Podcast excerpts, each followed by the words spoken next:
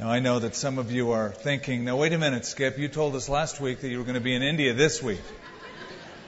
And uh, it didn't happen. I got, uh, I got advice from three sources the, um, the FBI, Franklin Graham, and my mom not to go.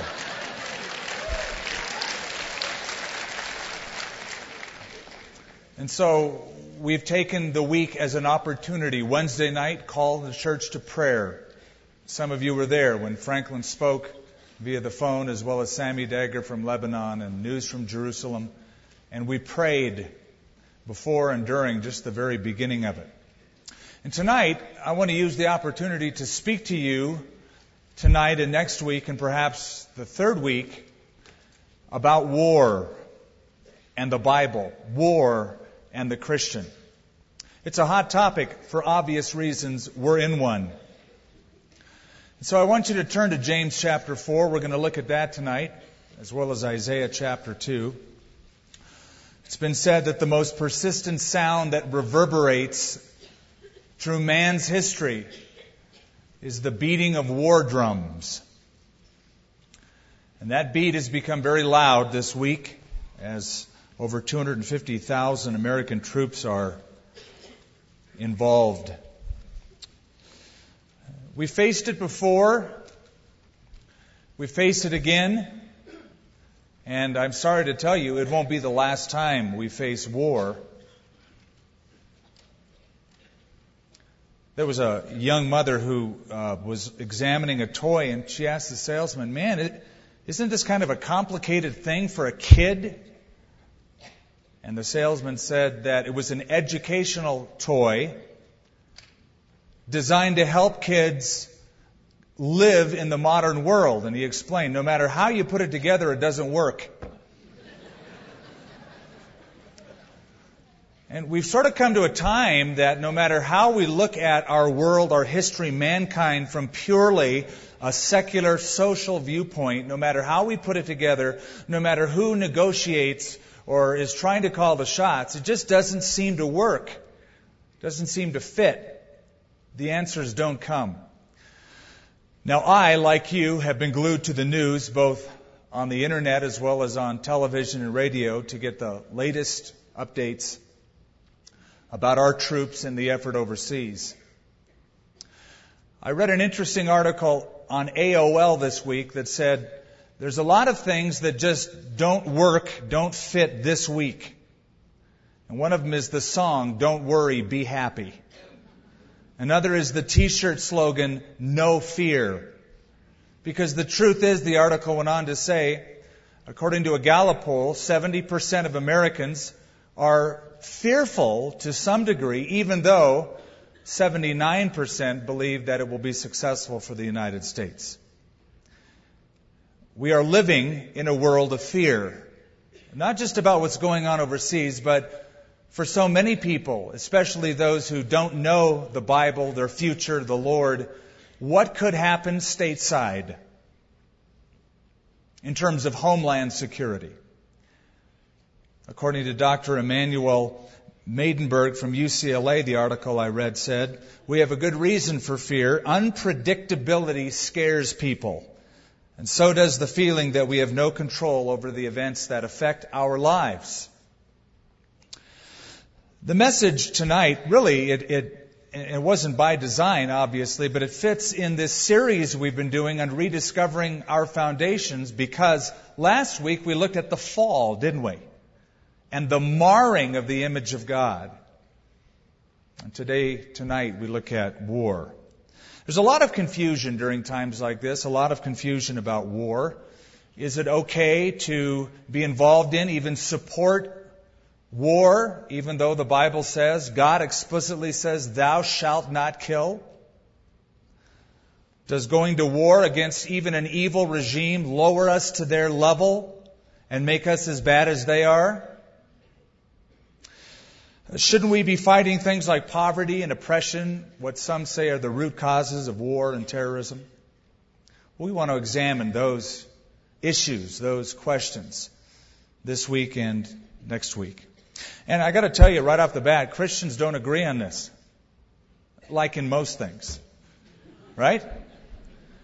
they're, they're divided. Some hold the long-standing Christian tradition called the just war tradition, that it is okay and even mandatory to get involved to some degree, uh, a la Romans 13, being submissive to the state, and war happens to be a necessity in a fallen, sinful world. Others, on the other hand, take the Gandhi position, really, non-violent protest, um, pacifism, saying that evil deeds should never be met by evil behavior, thinking that war is only and always that. And often this group will quote, even if they're non Christians, will quote what Jesus said, and we're going to look at that more in depth next week, but he said, You've heard that it was said, Love your neighbor and hate your enemy, but I say unto you, Bless those who curse you, do good to those who hate you, and pray for those who spitefully use you. Tonight, I've had you turn to James because I want to look at a few things to open this up tonight and to get us thinking and searching the scripture and applying it to our lives. The reality, the reasons, and the remedy for war. In James 4, he asks, Where do wars and fights come from among you? Do they not come from your desires for pleasure that war in your members? You lust, you do not have. You murder and covet and cannot obtain. You fight and war. Yet you do not have because you do not ask.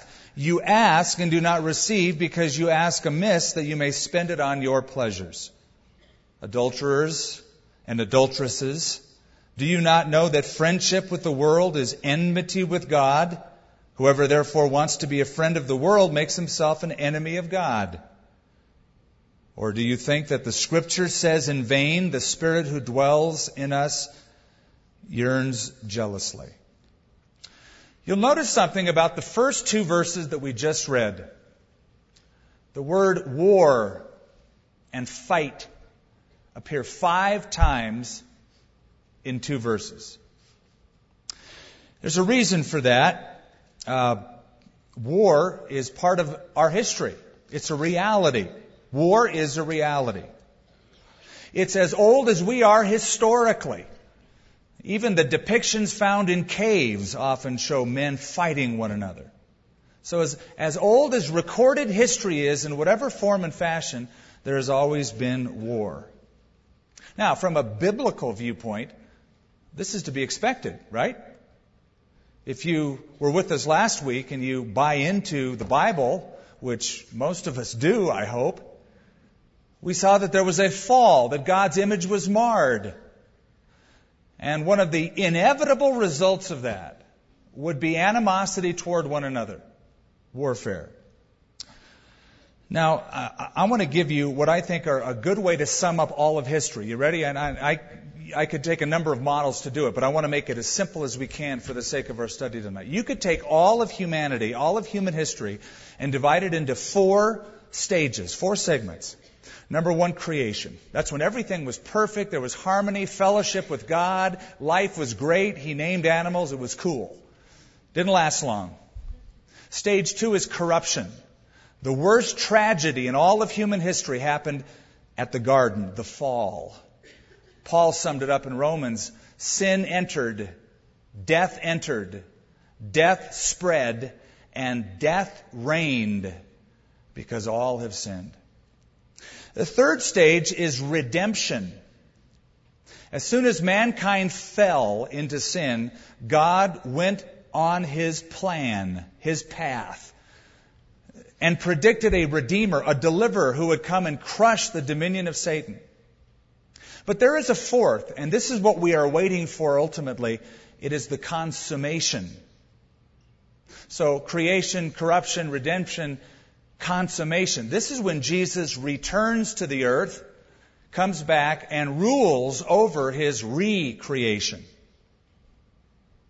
And at that time, that's when Isaiah 2 will be fulfilled. I know this is inscribed on public buildings, but it won't happen until Jesus returns it says, He will judge between nations and will settle disputes. They will beat their swords into plowshares and their spears into pruning hooks. Nation will not lift up sword against nation, neither shall they learn or study war anymore. Well, where are we at? Well, we're kind of stuck between stage three and four, between redemption and consummation. I believe we're toward the end of the age, but we're still at the period of time where God is graciously choosing and remaking marred humanity, saving them. According to the Canadian Army Journal, since 3600 BC, 3.64 billion people have been killed in wars. The same source said the value of property destroyed is equal to a belt of solid gold around the earth that would be 97.2 miles wide and 33 feet thick. It is estimated that in 3,358 years, there have been 227 years of peace. You hear that? While there have been 3,300 or 130 years of war. That is 13 years of war to every one year of peace. That translates into 8% of human history only has been times of peace. That's why somebody sort of tongue in cheek said, Peace is that glorious interlude while men stand around reloading. The first act of war is in the first part of Genesis. You open the Bible, and immediately after the fall, one of the first acts in the first family was murder as Cain rose up to kill his brother Abel. Then you go a few more chapters, and the first time the word war appears in the Bible is Genesis 14, made war. And interesting that the first war was of course, in the Middle East, as will be the last. It was an alliance of four kings that invaded Israel. And it was so bad because Lot got involved that Abraham took up arms and got involved in the conflict. War is frequent in Israel's history. You can go through the pages, the prophets, the kings, the chronicles, and you find them fighting Canaanites and Amorites and Hittites and termites and Philistines. It's through, through virtually every period of their history. Israel is involved in war. David had an army comprised solely of infantry. It wasn't until Solomon that a cavalry was inaugurated and chariot troops were trained. Even God is called the Lord of hosts 234 times in the Bible, a name that speaks of the head of an army. It's a military term in the Bible. And then you turn to the New Testament and there it is again. There's the Roman government, the Roman Empire with its centurions and its incredible iron army taking over the entire Mediterranean world and at its height 150 million people under the control of the armies of Rome. Almost every nation has had civil wars. We've been involved in world wars. We've had cold wars, and now everybody's big worry is the possibility of a nuclear war. Nuclear war. Chemical, biological, yes. But the big fear, if you've studied war at all, is nuclear. That's our past. What about our future? Well, it looks good ultimately, but until that point, it doesn't look all that much better. In fact, war is going to be a reality to the very end. Daniel chapter 9, the angel said to him, War will continue until the end and desolations have been decreed. Jesus said, You will hear of wars and rumors of wars. Nation will rise up against nation and kingdom against kingdom. Prophets predict a coming time of tribulation when there will be incredible worldwide warfare such as has never ever been experienced. Daniel 12. There will be a time of distress that has not happened from the beginning of nations until then. And then during that period, the Bible indicates a leader will rise called unaffectionately in the scripture the beast. And people ask, who is like the beast? And who is able to make war with him? He's a fighting machine. And this will continue until the time Jesus Christ comes from heaven back to the earth.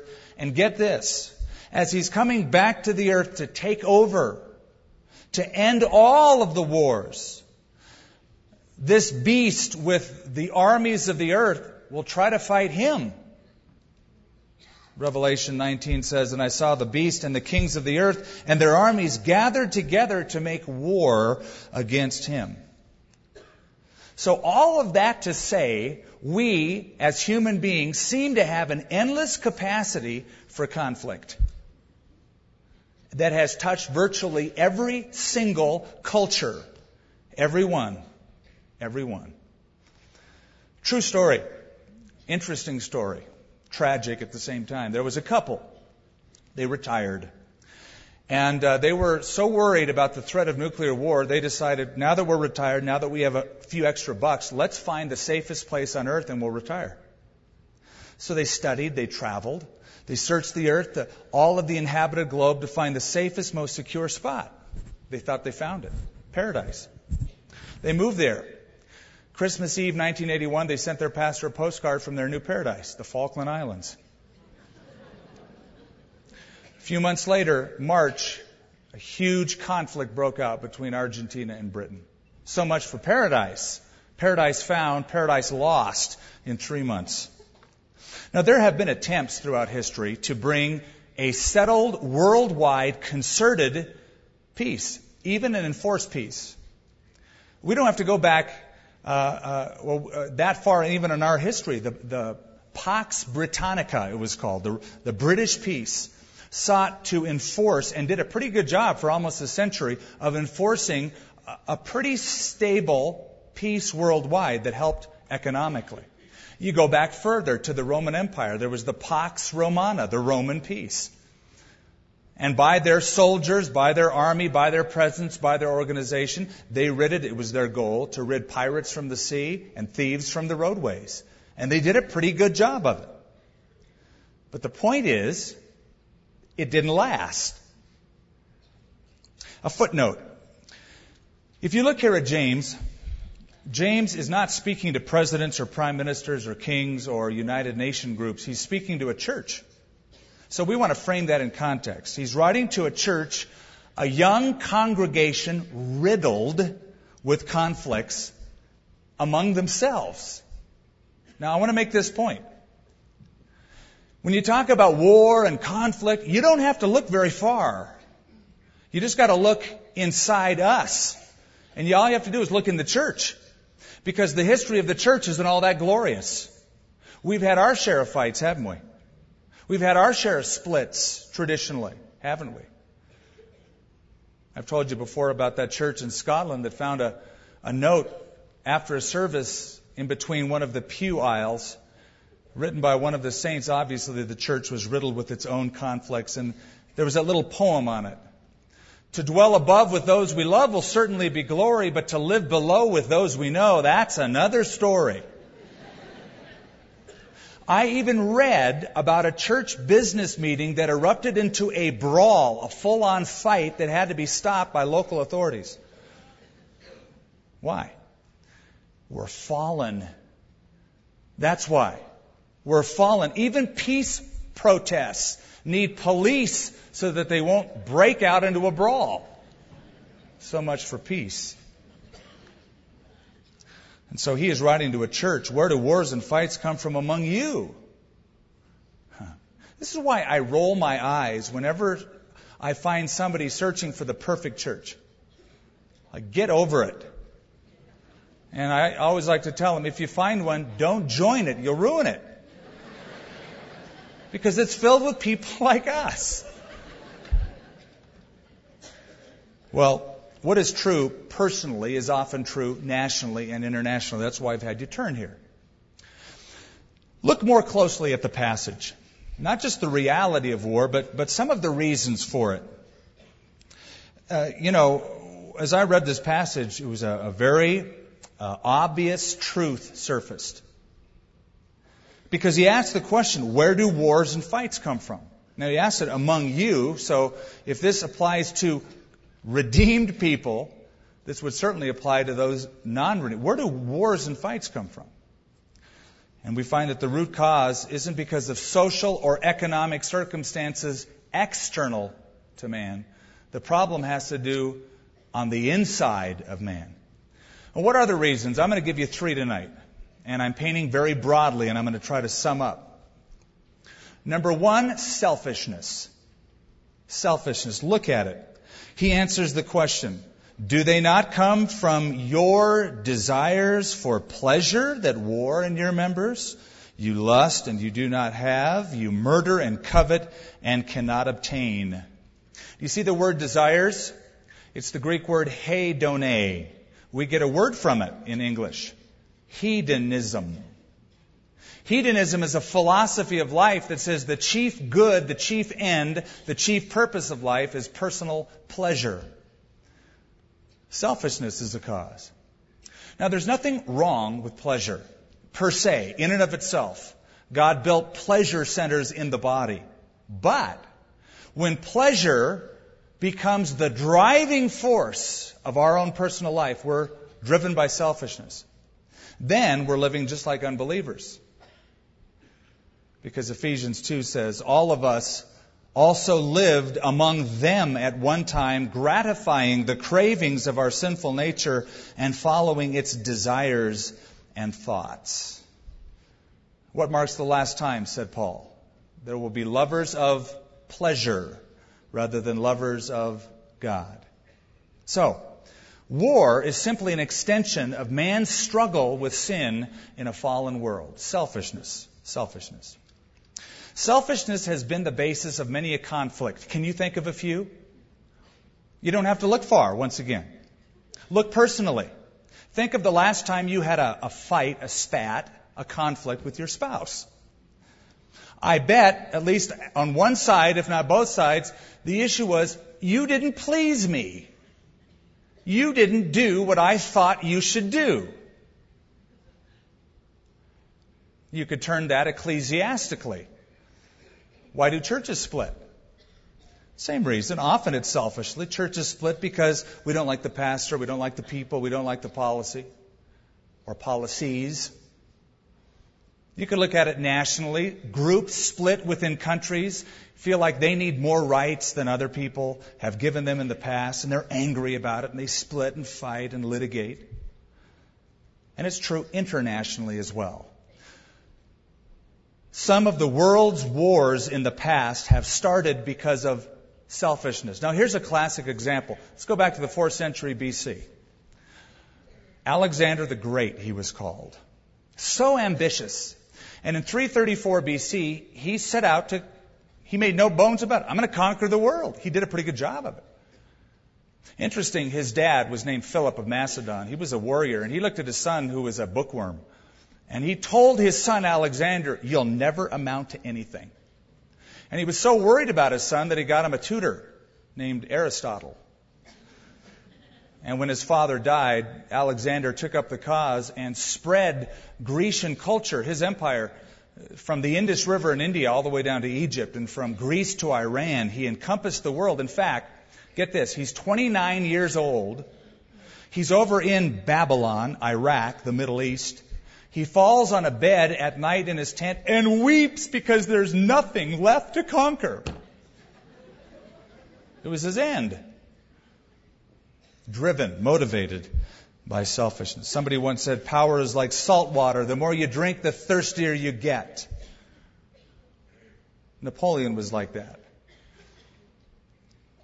Columbia Encyclopedia said Napoleon was driven by ruthless self aggrandizement. Translation, he was selfish.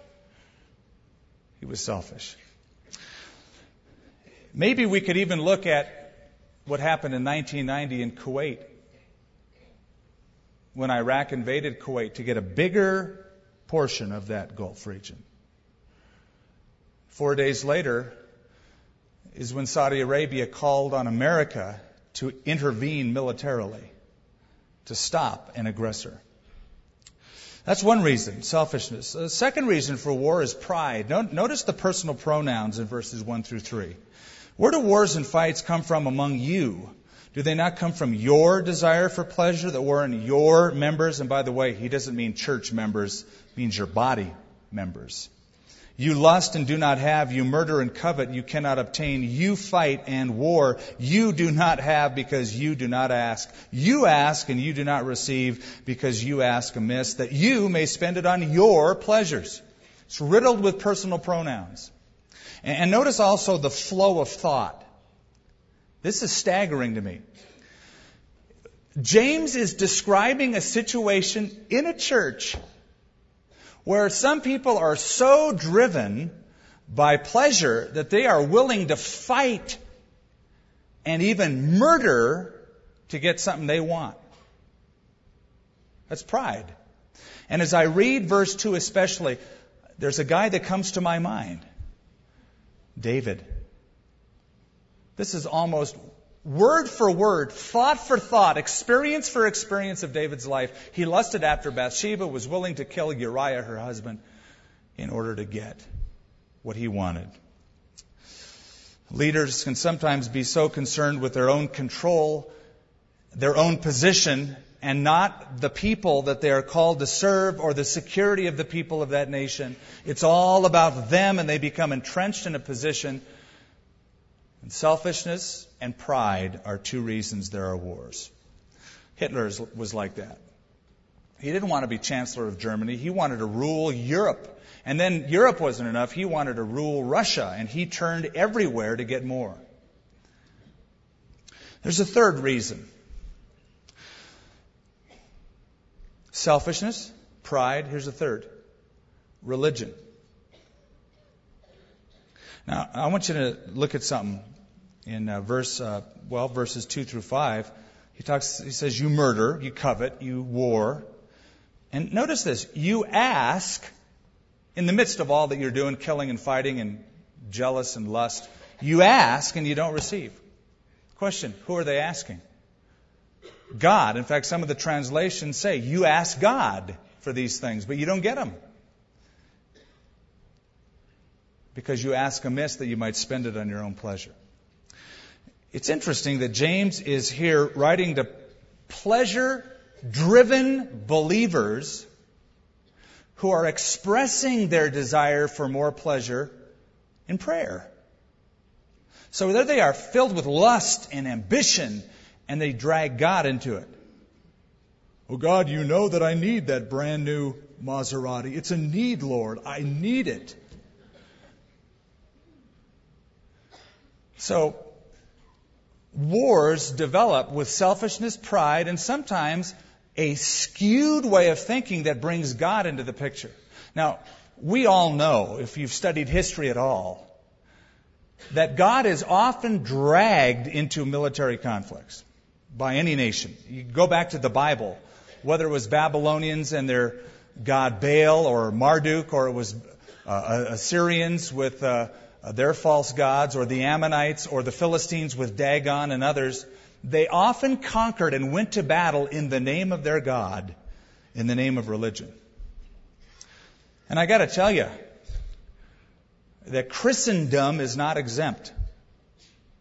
Christendom, and, and I say the word Christendom, not Christianity, because I think true Christians are often exempt from what is done in the name of Christ in Christendom. But Christendom is riddled with blotches on our history where we fight in the name of religion. Look at Ireland.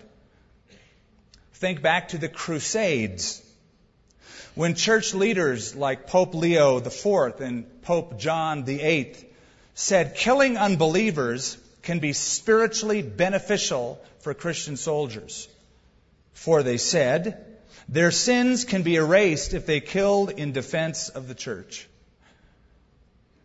when the crusade was first started by Pope Urban back in 1095, the first crusade was sending soldiers over to the Holy Land to rid the Holy Land of infidels, unbelievers.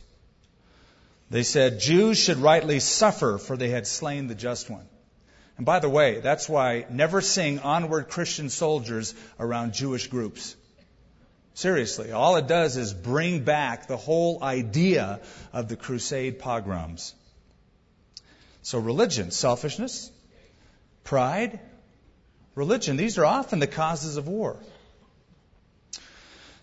There is a concept that Americans have a tough time getting their minds around, and it's the concept of jihad.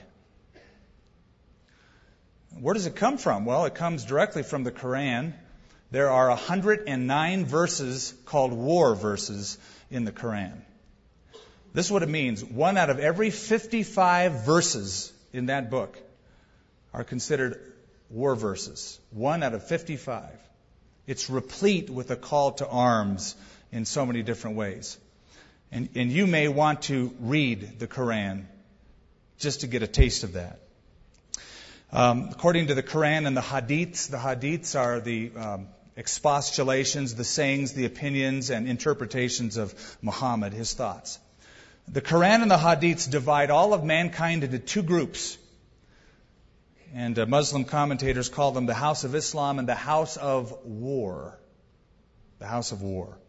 This is what it translates into according to Don Richardson, who was a missionary in Indonesia for years. He said, anyone who is not a Muslim is assumed to be rejecting Islam. And rejecting Islam equates to attacking Islam, Muhammad, and even God. That is why a jihad is seen in their minds as self-defense, not an attack. You've attacked because you've rejected the true God, which gives some, in some people's minds, the right to defend by killing. You, you should be uh, uh, apprised of this. Western embassies in Muslim countries flatly tell their people on Friday afternoon, Friday evening, don't go shopping. Don't go near mosques.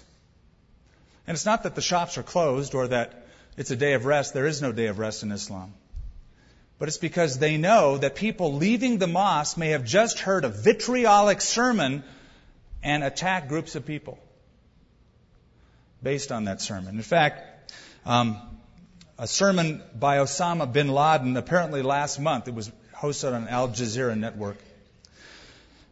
He said, quote, Do not fear America and its army. By Allah, we have struck them time and time again, and they have been defeated time after time. I don't know when that was, but, but it's in the name of Allah. And he cites back to Mogadishu and the helicopter went down, and he cites the uh, Marines being killed in Beirut years before. And in summing it up, he says, Praise and thanks be to Allah for that. And he refers to September 11th, quote, on that blessed Tuesday, September 11th, 2001. So, where do wars and fights come from? Well, they come from selfishness, they can come from pride, they can come from, unfortunately, a skewed view of God, religion. So that's the reality. That's the reasons. Let's at least move toward a remedy, shall we? A remedy for warfare. Is it pacifism? Do we just let evil do its thing and just sit back and even if wicked people oppress even our very loved ones and our children and wives, just say, oh, well, you know, it's sovereignty and it's just, that's the way it is. Is it activism? Do we become jihadists ourselves? Do we say, then I'll fight them in the name of my God and may the best God win? Let's have a battle of gods. I think both of those are wrong. I'm neither a jihadist nor am I a pacifist. I will explain the position, what I think is the Bible's position, next week. Was Solomon right? Solomon wrote these words To everything there is a season, a time for every purpose under heaven, a time to kill, a time to heal, a time to break down, a time to build up, a time to love, a time to hate, a time of war, and a time of peace. We're going to explore those subjects more in depth next time, but tonight I want to close on a, a pragmatic note, a practical note. And I want to look at what, what would be a remedy in the midst of warfare, because, you know, we can talk about it and debate it all day long, but we happen to be in one. So we need to be practical. And I think the remedy is both temporarily and ultimately. Temporarily, there's things we can do. Jesus said, Blessed are the peacemakers, they shall be called sons of God. Now, that doesn't preclude war because sometimes peace is enforced by war. But what does that mean? How can we be peacemakers? I'll give you three quick things you can do. Number one, you can pray. And if you were with us Wednesday night, that's what we did. We were devoted to praying for troops, praying for their safety, praying for those left behind, praying for those who are in authority. Pray that these soldiers won't fall to sins and temptations that often befall soldiers on battlefields. And pray. Number two, you can participate. Here's how. Even in our church, we have people whose sons and daughters, husbands, wives, friends, relatives are fighting the war in the Middle East. What that often means is they're without a man in the house. And when I helped deploy, well, I gave a little prayer and speech to a group of Marines that left when they deployed for the Persian Gulf. They had a whole list of things to do before you leave to make sure that the wife is left, especially with ease rather than a complex list. So maybe there's cars to be tuned up, yards to be raked. You want to help ease the stress on the lives of those who have people over in that region in a war. Another way to participate is what we did Wednesday night. We took up an offering for the 250,000 Iraqi refugees already that have gone into Syria. And churches are trying to open their doors and take care of them, but there's, there's no money, there's no food, there's no supplies. We were able to raise about $25,000 Wednesday night to send through Samaritan's Purse to help heal that wound. And that's what you've done on a very practical, practical way. Pray, participate. Number three, preach. You say, oh, Skip, you're such an opportunist. You bet I am. And this is how I figure it. Whenever there's war, people come to church. People get scared. They start thinking about death and heaven and hell, and they should. They should. Unfortunately, sometimes it takes a jarring to do so, and the war subsides and people go about their secular pagan business often. But it's my prayer that some would be jolted into eternity to make a decision for Christ. Because really that's where the ultimate that's where the ultimate peace takes place, temporarily and eternally. I want you to turn to a final passage and we close here. Just, just to notice it. Isaiah chapter 2. Because this is really the remedy for warfare ultimately. Ultimately.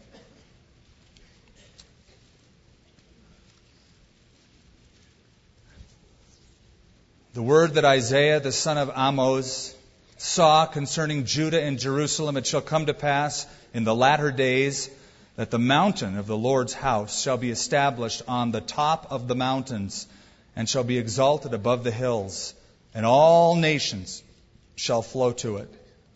And many people shall come and say, Come, let us go to the mountain of the Lord, to the house of the God of Jacob. He will teach us his ways, and we will walk in his paths. For out of Zion shall go forth a law and the word of the Lord from Jerusalem. He will judge between nations and rebuke many people. And they shall beat their swords into plowshares and their spears into pruning hooks. Nation shall not lift up sword against nation, neither shall they learn war any more. You know what that's a picture of? Messiah's worldwide reign that happens to issue forth from the Middle East. See how the Middle East is the place of war. It's going to be the place of perfect peace one day when Jesus comes. Have you ever wondered what the angel had in his head and his heart when over Bethlehem he said, Peace on earth, goodwill toward men? Do you ever stop and look at that and go, Say what? What did you say that for? Was that just so we could put it on cards?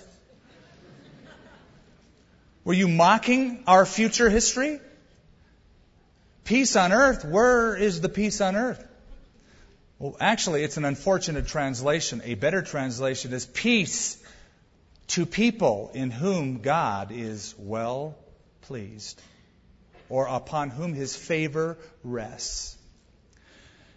The ultimate peace treaty was made at the cross when warring mankind at enmity with God because of the fall was brought together with the Father by the pierced bloody hands of a Savior who stood in the gap to atone for sins. There's a book by Don Richardson, I mentioned him a minute ago, called Peace Child. He was in a culture in Irian Jaya, the Sawi tribe, a group of cannibalistic headhunters. I don't know if he wore hats all day long, whatever, but he was living among them, trying to figure out a way to get into their culture, and he had a tough time doing it because they honored treachery and lying, and they saw acts of kindness with suspicion, except one. Except one. He discovered these tribes that were warring against each other, that if a boy, child, was given as a gift from one tribe to another tribe, that there would be peace between those tribes as long as that child lived. The name of his book, Peace Child. When he saw and discovered that, he discovered the key to their culture. And he went on to explain that that's the heart of the gospel. God sent his child and gave him for us, to us. And that's how we can know the peace of God by the Prince of Peace. Oh, listen, he's coming back. There will be peace on earth, guaranteed. There will be perfection once again, guaranteed. Until then, there will be wars and rumors of wars, and desolations until the end are determined. But there can be peace right here Right here. You can make peace with God by raising the white flag of surrender. That's where it begins. It's not in religion. It's not, well, there's a war. I'm coming to church. No, come to Christ and lay down your arms and surrender your life eternally to Him. Heavenly Father, as we close this evening, we have discussed, though very, very briefly and very on the surface, some very complex issues. But Lord, how grateful we are that we have your take on it. You look beyond economy and poverty and uh, social issues down to the very heart of fallen man, and you point to the heart and say, that's where wars come from. And that's what needs to be changed. And so, Lord, no matter what's going on outside these walls tonight, right here, right now, as the Spirit of God is moving, would you rescue people, bring them to a place of peace with God? Men and women upon whom your favor rests, people that you're well pleased with, that peace might reign in the heart. I pray, Lord, that we would make peace with you so that we could more easily make peace with one another. As we're praying right now, if you don't personally know the Lord Jesus Christ, if looking around at this fallen world upsets you, disturbs you, causes fear, like it does for so many. And you want to experience true peace, you got to come to the cross. That's the only place God will negotiate peace is at the cross. And what that means is you are willing to say, I'm a sinner and I'm willing to repent of my sins and I'm willing to turn my life over to Jesus and have Him come inside and take control. If you're not sure that you've done that, if you're not sure that you've done that, or if you're sure you haven't done that yet, I offer you and challenge you at the same time to do that tonight. And have the Lord of peace come in and help make sense out of this world that no matter how else you look at it, doesn't work. If you want that, if you want to receive Christ, I want you to raise your hand right now. Raise it up in the air. Keep it up so I can see it, and I'll pray for you as we close. Pray for you as we close.